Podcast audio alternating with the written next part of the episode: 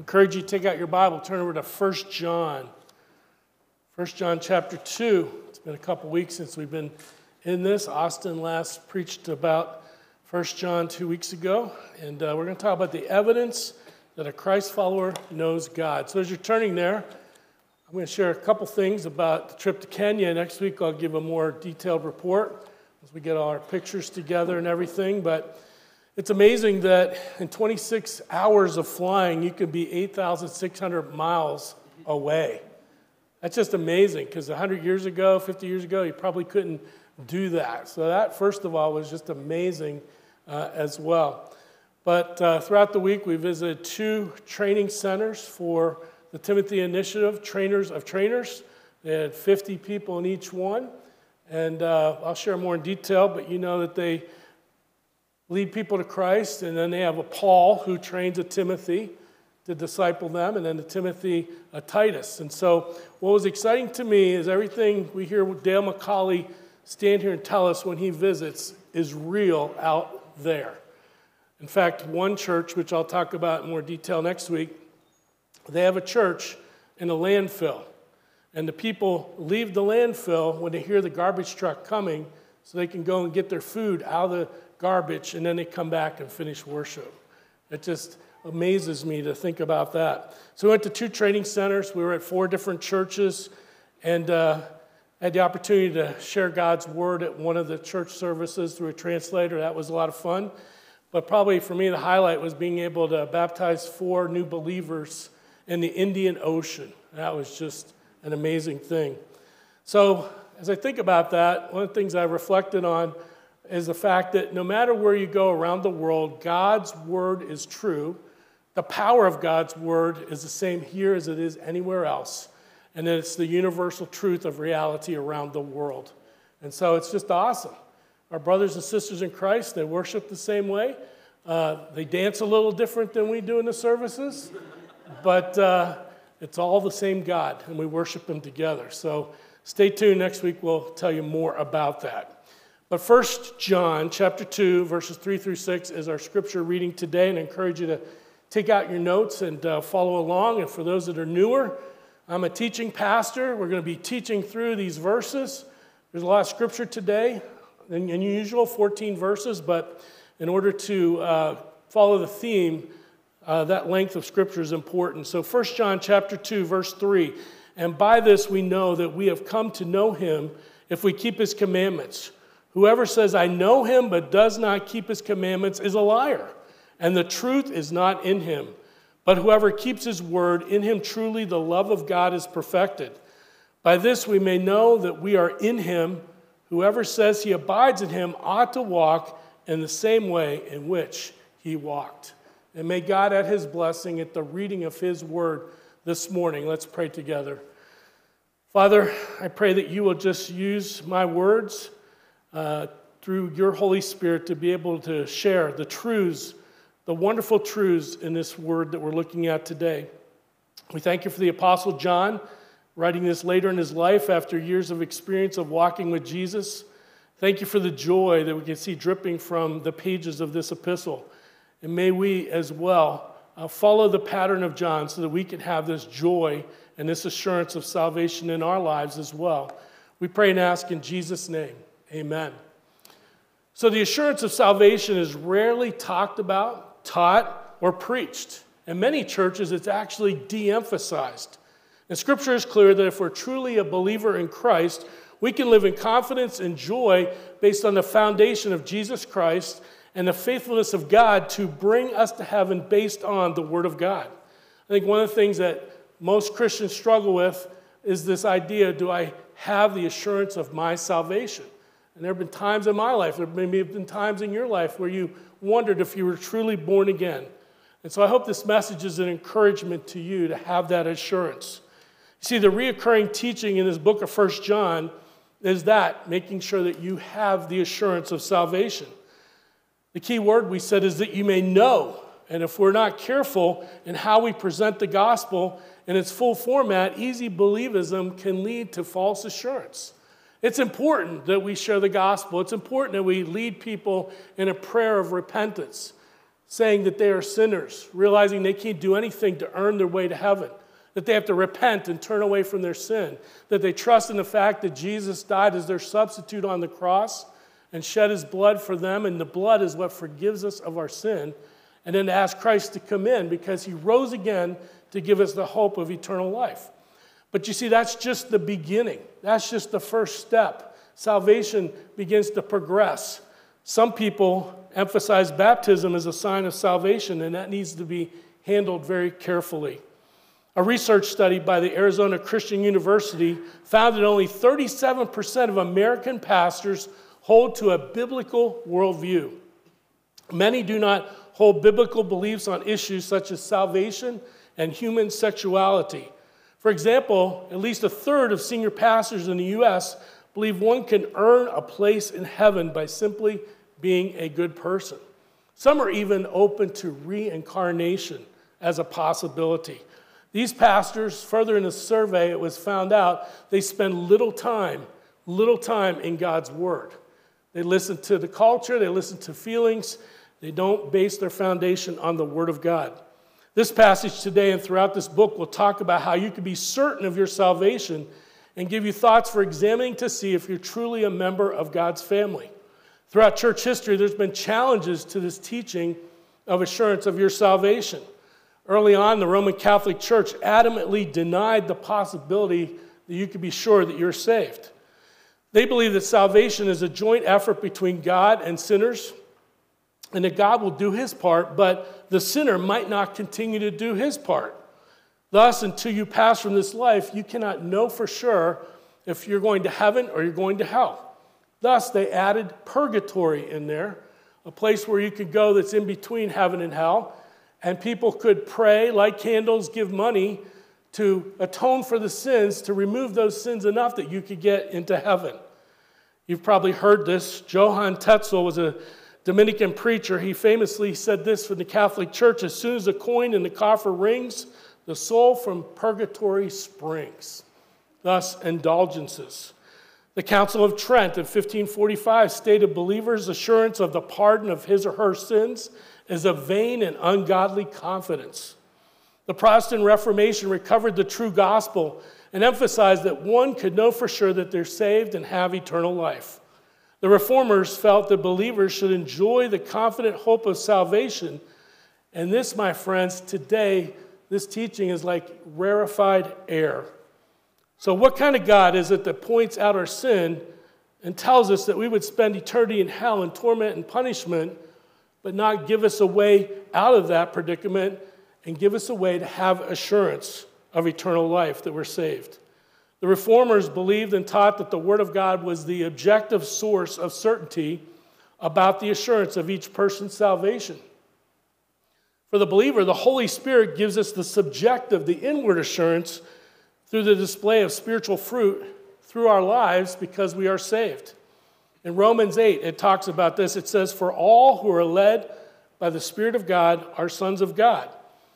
For you did not receive the spirit of slavery to fall back into fear, but you have received the spirit of adoption as sons by whom we cry, Abba, Father. The most intimate uh, term there used for the relationship with the believer and the Father. The Spirit Himself bears witness with our spirit that we are the children of God. We as believers have this inward sense because of the Holy Spirit that we are connected and we have the hope of eternal life. Just a few verses outside of 1 John talking about this certainty of our salvation and our assurance. Ephesians 1 13 and 14. Paul said, In Christ, you also, when you heard the word of truth, the gospel of your salvation, and believed in him, were sealed with the promise of the Holy Spirit. And then look at the rest of this verse, verse 14, who is the guarantee of our inheritance until we acquire possession of it to the praise of his glory. In other words, the Holy Spirit is a down payment on our behalf that guarantees that we are going to be in heaven with him. In John 10 28, Jesus said, I give them eternal life, and they will never perish, and no one will snatch them out of my hand. And for those of you who may know a little bit about Greek, you see a double negative in there. And whenever the grammar rule is if there's a double negative in a Greek sentence, it means it's impossible. There's no possibility. No one can snatch us out of his hand. So as we go through 1 John, we're to examine our hearts to be sure the faith is with us and ask if there is fruit and evidence in our lives that assures us we are part of God's forever family. 2 Corinthians 13:5 tells us examine yourselves to see whether you're in the faith, test yourselves, or do you not realize this about yourselves that Jesus Christ is in you, unless indeed you feel, fail to meet the test. We are to be examining ourselves to be sure that we are in the faith. And one of the ways we can know that is the fruit of the Spirit, the nine manifestations. The Holy Spirit comes in and gives us these things in Galatians 5, but the fruit of the Spirit is love, joy, peace, patience, kindness, goodness, faithfulness, gentleness, self control. Against such things there is no law. One last thing before we get to the text to remind you it's not up to us to know whether another person is born again or not. It's between them and God. Now, we can see evidences, we can see fruit, but in the end, only God knows the heart of the person. And that's very, very important. So, we're going to look at two things this morning as we check our spiritual status. And the first one is on your outline the new commandment. Obedience to God is a sign of one's spiritual status with God. Obedience to God is a sign of one's spiritual status with God. If you're obeying the truth, then you're in the truth.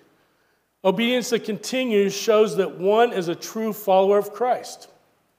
We're walking a journey. Now, it's not always going to be a smooth journey. There's going to be times that we disobey, there's going to be times that we do sin.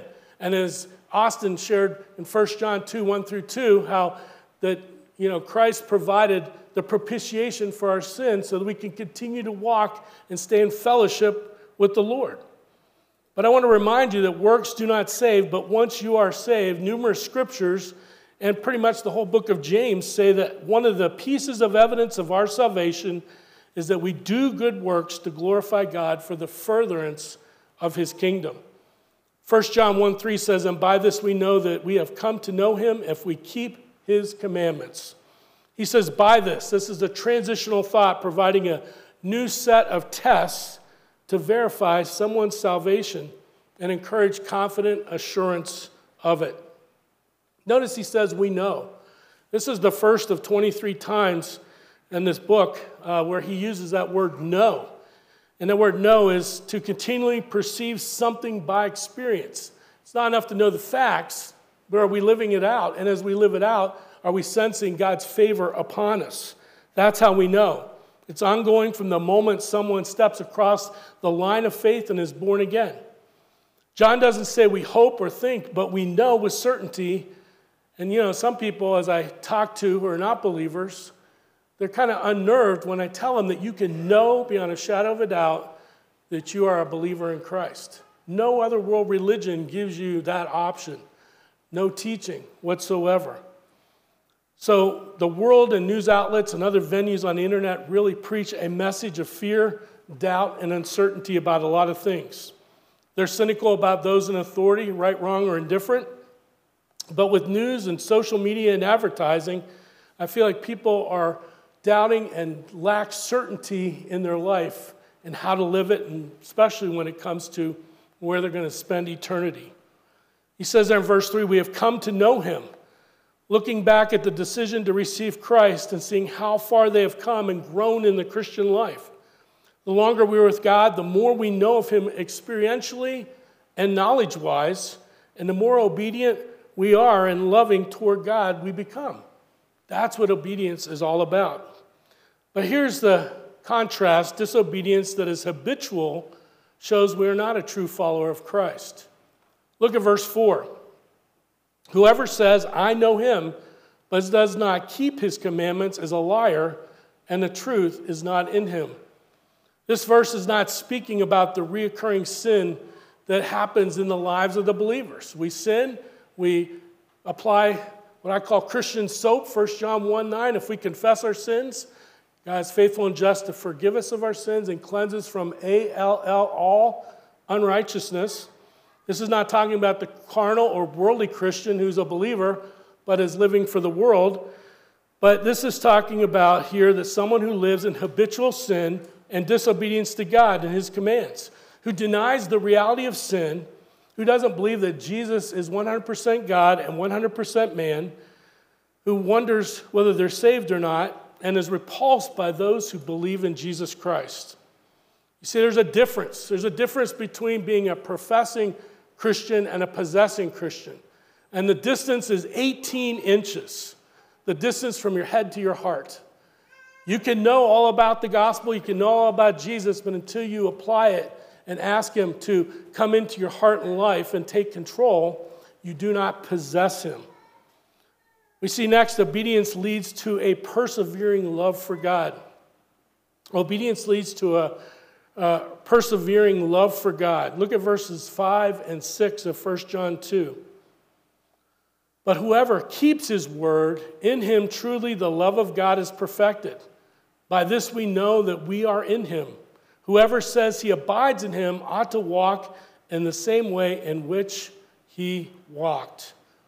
When we speak of obedience, what are we saying? Here's a good definition to write down. I've given this before, but obedience is doing what you're asked to do immediately with a right heart attitude. That's a challenging definition, isn't it, to think about? But really, that's what God wants. Obedience is doing what you're asked to do immediately with the right heart attitude.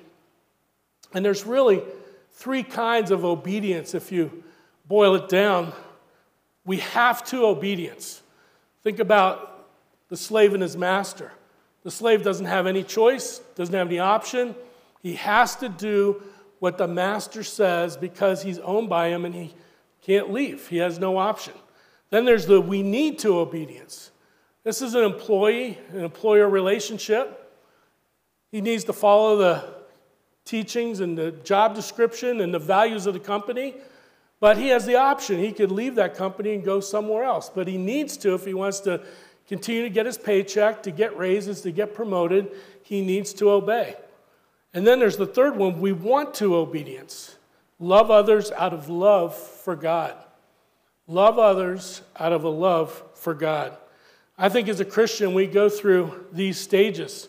And sometimes we revisit these stages through our journey of life.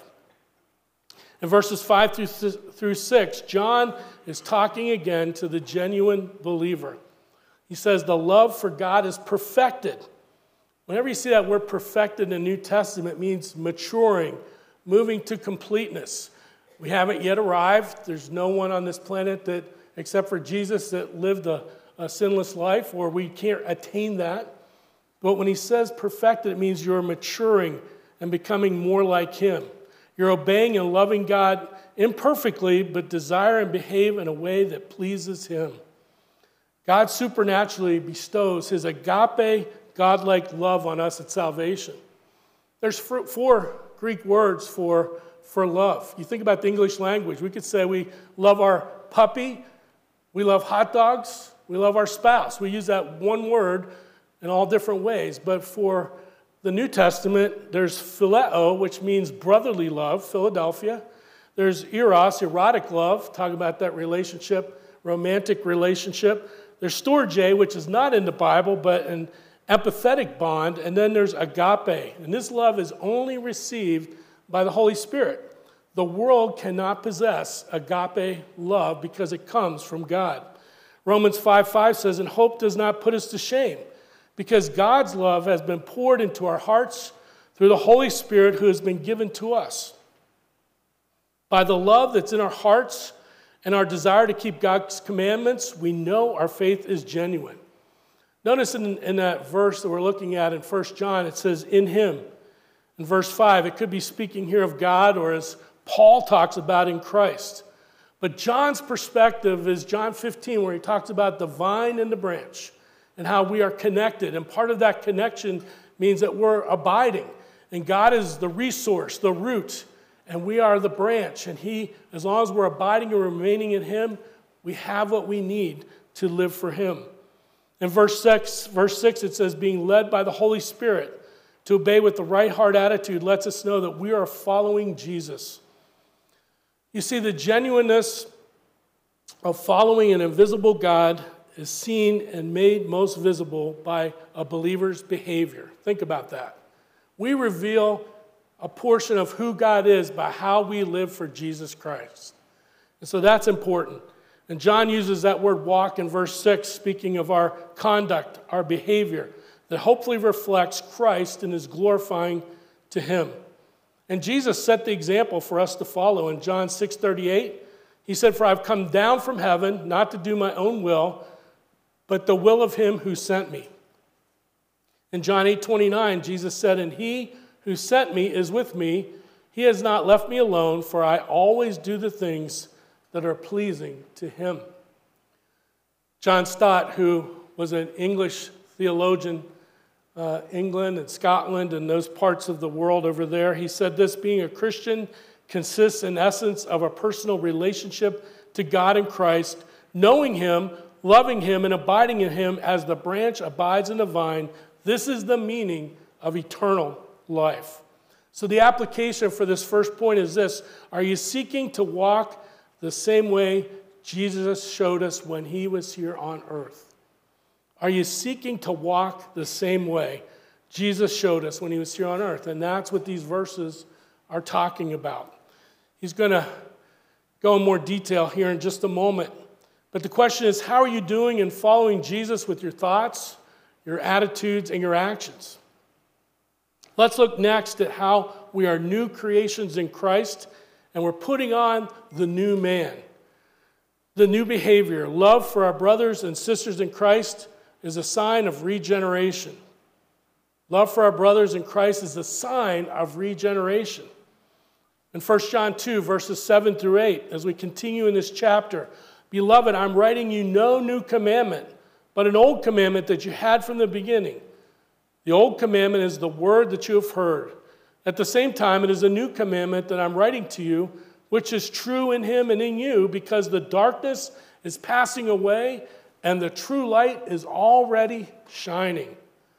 Love shows a follower of Christ as walking in the light. Love shows a follower of Christ is walking in the light. Notice in verse 7, he says, Beloved, that's a term of endearment. Fellow believers, he's speaking to believers here. The old command was given to these early church believers as a reminder when they first came to Christ and were taught as Jewish people to love their neighbor as themselves. And we find that Deuteronomy 6 5, Leviticus 19. Another way of putting it is that the old is not new, and yet it is new. New means something in essence and quality, but not chronologically new here. Here's an example I've read through the Bible many times. I do my devotions almost every day. And it's amazing to me how I've read a passage of scripture in Psalms or wherever it may be dozens and dozens of times, but then all of a sudden something new jumps out something new because of the different stage of life I'm in. And the Holy Spirit enlightens me on that. And so while I've read it over and over and I kind of know it, it still becomes new to us. And that's what John is saying here. Now, with the Holy Spirit and teaching of Scripture, it's new in you that empowered you to do, whereas before it was a behavior to work in the Old Testament. See, in the Old Testament times, they didn't have the Holy Spirit. The Holy Spirit came and went, He didn't abide in the person.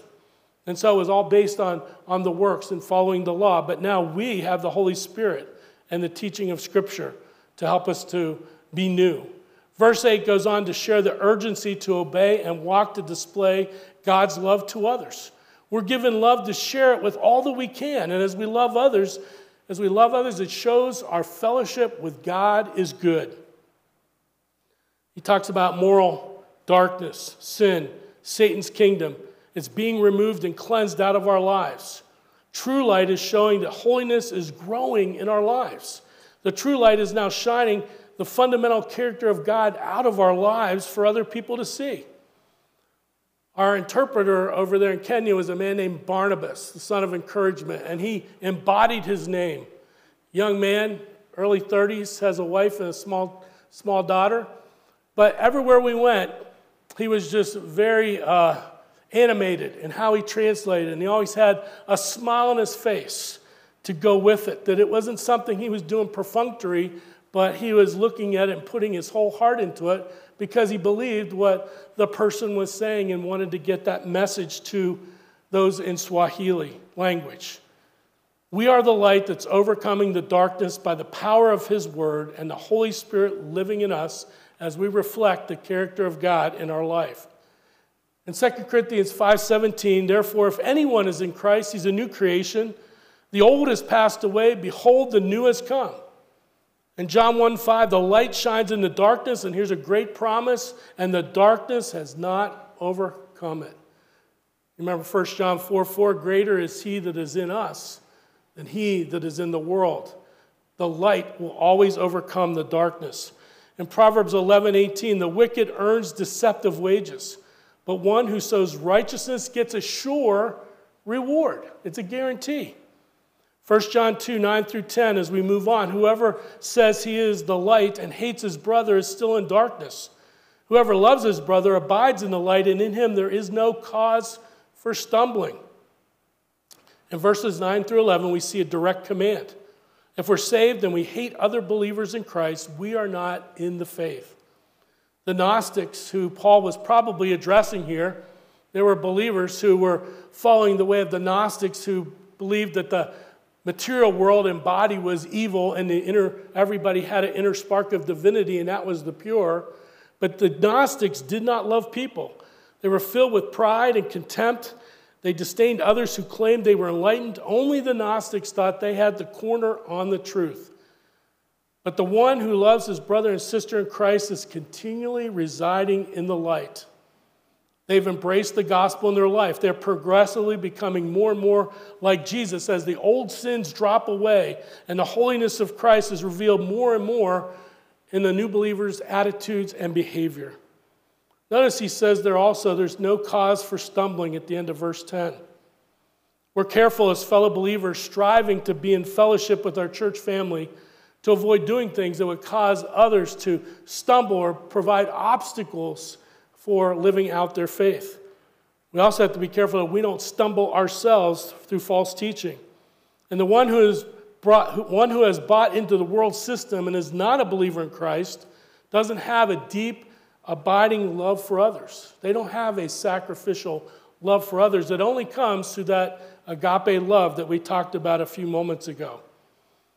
Jesus made this statement in John 13, 34 through 35. I want you to read these scriptures with me together out loud. A new commandment I give to you that you love one another just as I have loved you. You also are to love one another. By this, all people will know that you are my disciples if you have love for one another. That's a very important message that Jesus gave us. A sign that we're in the faith, a sign that we are confidently walking like Jesus wants us to walk. Paul said a little different in Galatians 6:10, so then as we have opportunity, let us do good to everyone, and especially those who are of the household of faith. In verse 11 of 1 John 2, it says, But whoever hates his brother is in the darkness and walks in the darkness and does not know where he is going because the darkness has blinded his eyes. Like a blind man using a flashlight, they're the blind leading the blind in their walk in the darkness of their own sin. They're following the natural outflow of their sinful nature. So we shouldn't be surprised about some of the most horrific and heinous things that occur not that we want those to happen, but if you follow a person who has seared their conscience, they don't know right from wrong anymore, they've ignored that, the whole outcome of sin, we see the effects of it in our society all around us. Don't be surprised. But love is a stepping stone, and the lack of love brings stumbling, hatred, misery, and a lack of joy. A group of first graders had completed a tour of a hospital visit, and the nurse directed them and said, Would you like to ask some questions? A little boy raised his hand. He says, How come the people who work here are always washing their hands? Well, everybody kind of laughed, and then she, she waited for the laughter to subside and said, She said, First, they love health, and second, they hate germs. First, they love health, and second, they hate germs. In more than one area of our life, love and hate go hand in hand. A husband who loves his wife is certainly going to exercise a hatred toward anyone who would harm his wife. In Psalm 97, it says, You that love the Lord hate evil. It tells us in Romans 12, Let love be without hypocrisy, abhor or hate what is evil, cleave to what is good. So hatred equals misery, but love equals joy. Choose to walk in the light of Christ. Then love shows a follower of Christ can overcome sin. This is one of the great advantages of becoming a believer in Christ because through the Holy Spirit, through the Word of God, through wise counselors, through a church family, people can overcome their sin. That doesn't mean that once they gain some victory, they don't still have the temptation. Sure, that's still there. But we have something that the world doesn't have the ability through the resurrection power of Christ to break the bonds of sin. Look at 1 John 2 12 through 14. I'm writing to you, little children, because your sins are forgiven for his name's sake. I'm writing to you, fathers, because you know him who is from the beginning. I'm writing to you, young men, because you've overcome the evil one. I write to you, children, because you know the Father. I write to you, fathers, because you know him who is from the beginning. I write to you, young men, because you are strong and the word of God abides in you, and you have overcome the evil one. Six times in this letter, John uses the term, I am writing to you. He is writing to fellow believers, those part of God's family. And God's family is filled with people of all different places on their journey in the Christian walk.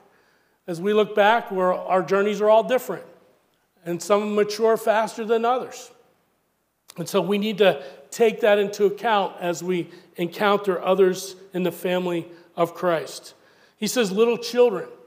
He's showing a progression here. Little children, these are the new converts. The born again ones, literally, is what it means. He is emphasizing the early stages of a new relationship with the convert and God. Then he talks about the young. And the young, his emphasis for them is understanding doctrinal truth through more and more exposure to the revelation given from God and studying it more and more. The fathers are the believer who advanced in years, spiritually speaking. As the person advances in their faith, they understand doctrine, they learn to know God more intimately, and this changes the more mature Christ followers' behavior to become more and more like Jesus. He or she does that by staying in the Word daily, by praying, by putting on the armor of God, by using their spiritual gifts. And John is writing to them as a fellow believer in God's name. It is God alone who can forgive us of all our sins. I like this illustration. The believer is somewhat like a scuba diver. We're not uh, created to be in the water for extended lengths of time. But we can put on a wetsuit, we could put on a mask, we could put on you know, oxygen, and we can be a scuba diver in a place that we are not comfortable of inhabiting because we're not of it. And that's the picture of us in the world. We're scuba divers. The resources of God's Word, the Holy Spirit, and the, the experiences that we have in our walk with Christ. And as we go in and make an impact in this world, uh, we have that suit to protect us from being sucked into the world system, but that we can live in it because we are the light of Christ. We are the salt and light that Christ wants us to be in this world. In Ephesians 4 22 through 24, Paul said this Put off your old self, which belongs to your former manner of life and is corrupt through deceitful desires, and to be renewed in the spirit of your minds, and to put on the new self created after the likeness of God in true righteousness and holiness. I love that verse, verse 24. You know, it says in the Bible that he who knew no sin became sin for us that we might become the righteousness of God. He imputes his righteousness into us when we receive Christ as Savior to give us the ability. And all righteousness means is right living living that honors and pleases God. We have the capacity to do that and the resources. So, two factors here of one who falls into living for the world as a Christ follower. If you're a carnal Christian, a worldly Christian, you lose the enjoyment of the Father's love by not being in the Word of God and praying on a consistent basis. Second of all, you lose your desire to do God's will by not listening to a still small voice of the Holy Spirit, but following your feelings and your selfish heart attitudes instead. Let's look lastly at these last three verses as we wrap this section up of Scripture. It says, Do not love the world, verse 15, or the things in the world. If anyone loves the world, the love of the Father is not in him. For all that is in the world, the desires of the flesh, the desires of the eyes, and the pride of life, is not from the Father, but is from the world. And the world is passing away along with its desires, but whoever does the will of God abides forever. God makes it clear that we can't have one foot in the world and one foot in his kingdom. The world is the philosophies and systems that are controlled all around us by God's arch enemy, Satan. In James 4 4, James doesn't uh, soft pedal the words. He says, You adulterous people. You know what adultery is? Someone who's not faithful to their spouse. You adulterous people, do you not know that friendship with the world is enmity or hatred with God? Therefore, whoever wishes to be a friend of the world makes himself an enemy of God. Ephesians 2, Paul said it this way, and you were dead in the trespasses and sins before you were a believer in Christ, in which you once walked, following the course of this world, following the prince of the power of the air, the spirit that's now at work in the sons of disobedience. And that's the world that we live in. In verse 15, John lays out the roots of sin. Now, I think as I've studied, there are probably over 100 sins listed throughout the Bible. But if you break them all down, you could put them in these three categories that are here found in verse uh, 15 or 16. Verse 16 the desires of the flesh, lust with, from within your heart for something. It's from within your heart, your mind. Desires of the eyes, this is greed and lust from without, something you see that you want. You're greedy or it arouses you.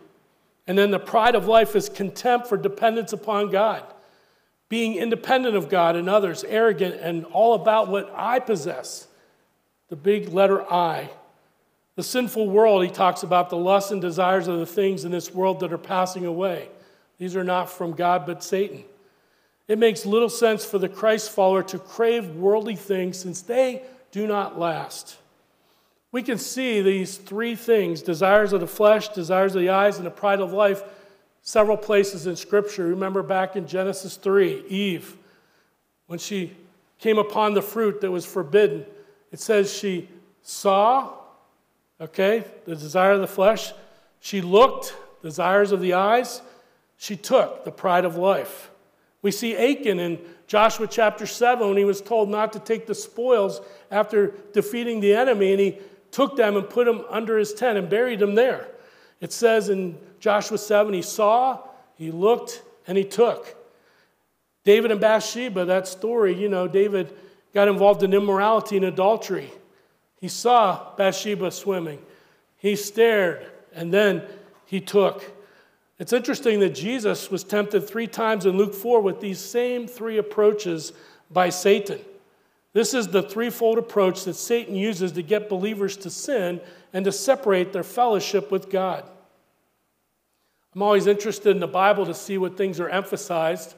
It's interesting that Proverbs 14:12 is repeated in 1625 and when verses are repeated, they're pretty serious things. And it says, "There is a way that seems right to a man, but its end is the way to death."